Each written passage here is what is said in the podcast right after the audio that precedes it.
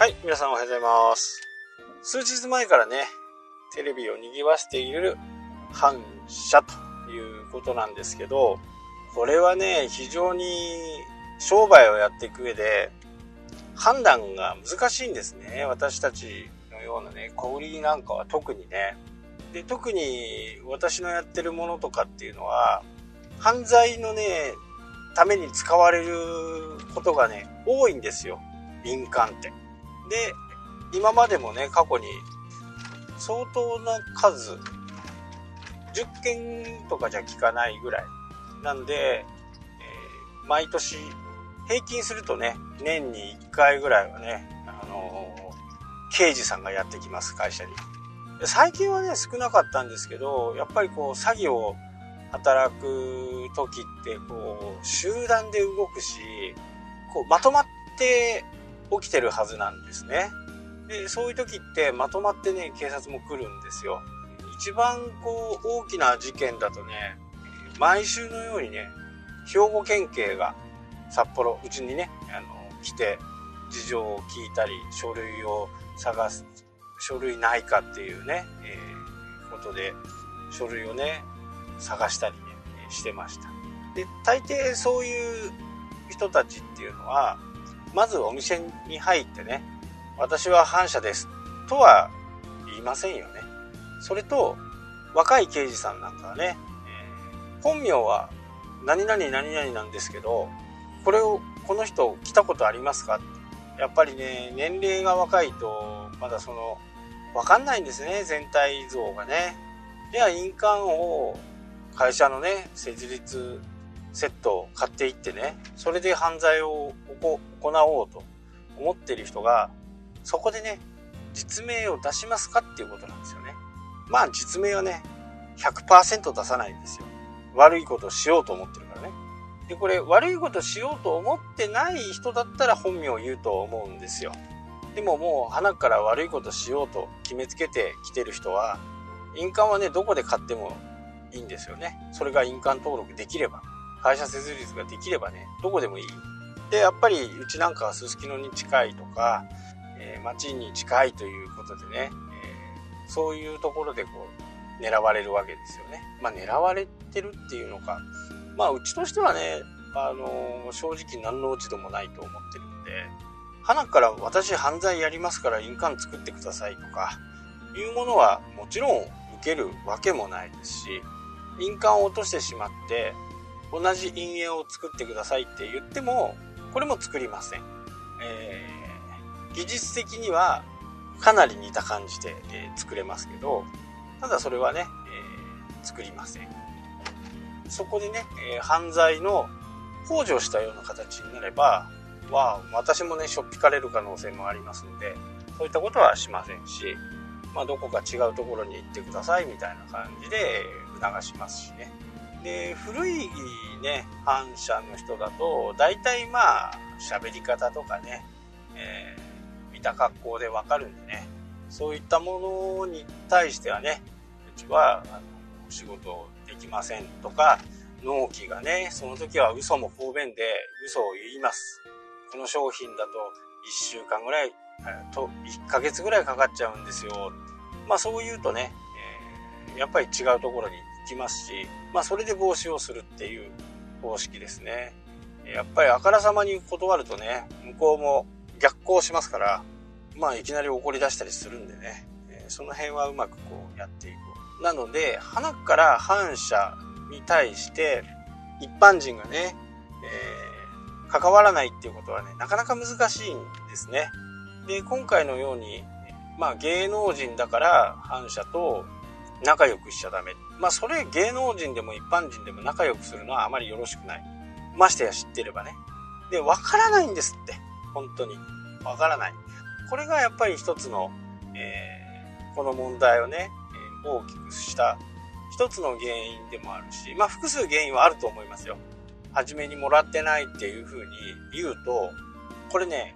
会社の立場、もう僕もね、ツイッターとかいろいろ見て、ちょっとね、傾向を探ってみたんですけど、決してね、自分のことを偉そうに言ってるわけでもなく、会社を経営している従業員がいる人たちと、一般的な会社で働いてる人の意見が大きく分かれてるような気がします。というのは、やっぱりそこでもらったのかもらってないのかって、まあ言えるような雰囲気を会社が作ってたかっていう問題点はあるにせよ、いや、そこでもらってませんというふうに言われて、後から、いや、実はもらってましたっていう人を信用できますかっていうことなんですね。で、そのまま鵜呑みにね、えー、記者会見でやろうもんなら、これまた会社の問題を問われる、問われるわけですよ。結局。だからここはね、非常に、えー、難しいところだと思います。で、あのー、会見の中でもね、えー、言い方がパワ、パワハラだと。駐車券をお取りください。場内の案内表示パワハラだっていうふうにね、えー、やめ、クビにできる、えー、俺はお前をクビにできる権利があるんだぞって言ってしまうのはね、やっぱりこれはパワハラのね、認定はね、免れないとは思うんですけど、そこをね、これね、どんなシチュエーションでなってるかわからないですけど、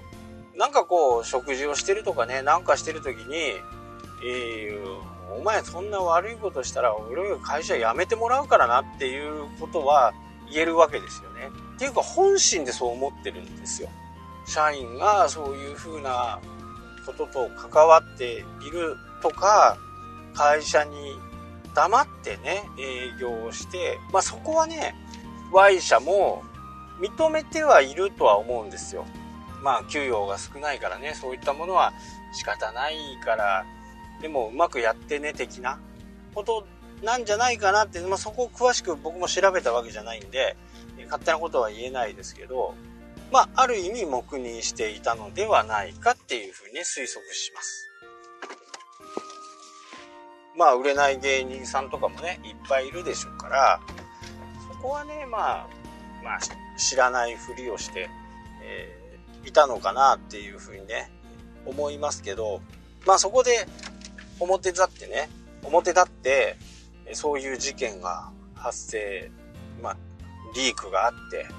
そういうふうなことをしてしまったと。まあ、この発端は、まず最初にね、本当のことを言えなかった人にね、大きな責任があるはずです。だって、一回言ってね、それ後から、いや、それ実は嘘でしたっていう風なことを言われた会社としてはね、信用できないですよ。そうすると周りからの裏付けも一生懸命取ってね、えー、やったかっていうとそこは疑問符が残りますけど、ただね、やっぱりそこで嘘を言われて、何日間か後にね、いや、実はもらってました。100万円もっていう話ですよね。そこはね、ちょっとこう、信じられないかなっていう風なね、思いますね。なぜ初めにね、そういう風なことを言ってしまったのかっていうところが僕は今回の問題の最大の問題だと思います。あることないことね、えー、書かれたりしますよね、週刊誌とかね。まあこれ人の噂も同じですよね。あることないことを周りで言って、勝手なことを言う人はいますけど、でも自分さえね、しっかりしていれば、えー、そういう人たちと付き合わなければいいだけですしね。積極的に付き合う必要もないし、こうなんか、ソーシャルメディアとかもね、そうなんですけど、この人影響力ありそうだから、なんかこの人と仲良くなってた方がいいかなっていう気持ちがね、まずダメなんですよ。そうするとその人は調子に乗りますから、いろんなことをやって犯罪めいたこともね、やる可能性もありますしね。で、自分で紹介した人をね、僕が紹介した人が被害に遭うとかっていうこともね、あり得る可能性、あり得る話なんでね、やっぱりこう、正直にね、生きることがいいのかなと思います。ただし、さっきみたいな反社がね、来てね、えー、うちとしてはね、来てほしくない。でも直接来てほしくないとは言えない。そうなると納期を伸ばす。ちょっと今できないんですっていう風な形で1ヶ月かかりますっていうと、まあ自然とね、えー、離れるわけですよ。だからそこの嘘はね、これはなんか僕の中では仕方がない嘘かなっていうふうに、え思います。なので、え、程度の